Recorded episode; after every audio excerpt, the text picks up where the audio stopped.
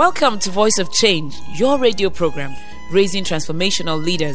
I am your host, Olajumoke Adeno. Voice of Change is committed to raising the leader in you. Are you ready for a paradigm shift? Then join me on this brief and exciting journey. You're on to Voice of Change, your radio program on leadership. We have for the past two weeks been looking at the spheres of influence in society. In one word, the areas in which you can express yourself as a leader, the areas in which you can lead. Because when we talk about leadership, people get really excited and agitated because they feel, oh, the top is full.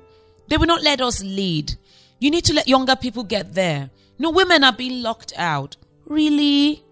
It depends on the way you look at leadership, isn't it? It depends on your definition of leadership.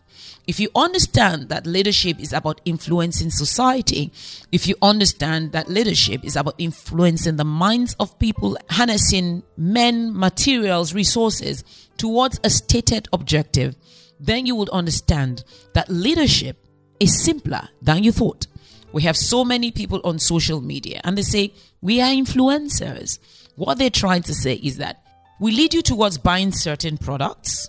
We make you do stuff you don't want to do because you trust in us and you give us your approval. You believe in what we say. So when we say this product is good, you go use it. Or when we just wear it, you ask about the product. So you see that you've been leading even when you did not think you were leading. You've been affecting the way people think, the way they talk, the way they express, and the choices that they make. That is leadership.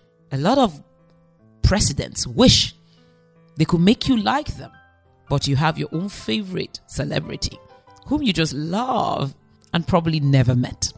So, do you see that leadership is simpler than we think? We're going to be right back after this break because we're going to be looking at yet another sphere of influence today.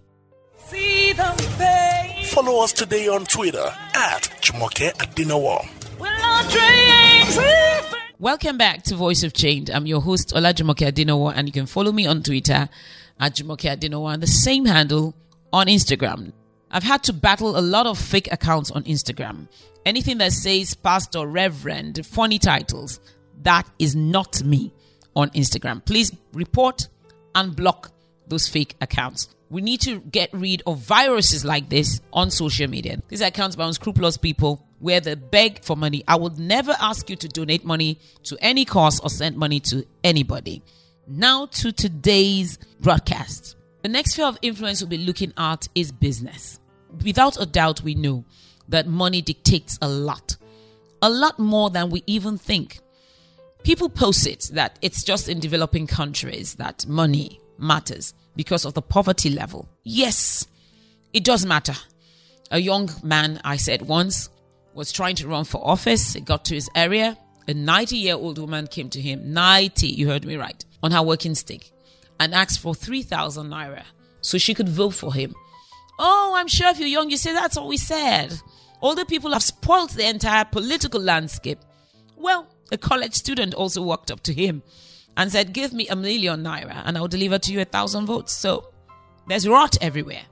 And money seems to power the engine of everything. But it's not only in developing countries, you know, and it's not only in places where poverty is endemic. Years ago, in the days of the oligopolies of men like Rockefeller and Carnegie, a presidential candidate was making a lot of noise about scattering the cartels and the oligopolies. And they thought to themselves, our business interests are going to be affected if this man ever gets to president. He was just a candidate, but they made themselves a candidate. They settled upon a fellow that they thought they could work with, and they packaged him and made him look like a president, pumped money into his campaign. No, no, no, I'm not referring to anybody in Nigeria. I'm just saying this happened in America. And before you knew it, he had become president, and they were certain their businesses were secure. He had a good vice president, but what did it matter? Vice presidents are not mandated by law to do anything. Most of the power of the presidency resides in the president. So they thought they were safe, but the president died. And the rest is history. The vice president took over. And he was not going to have the oligopolies in place. So money does matter. Money buys politics. We have lobbyists in Washington till today. And what are lobbyists supposed to do? You pay them to push the agenda you want into law. You pay them to represent your interest on Capitol Hill. It's a legitimate job. People do it and get paid. Business rules a lot.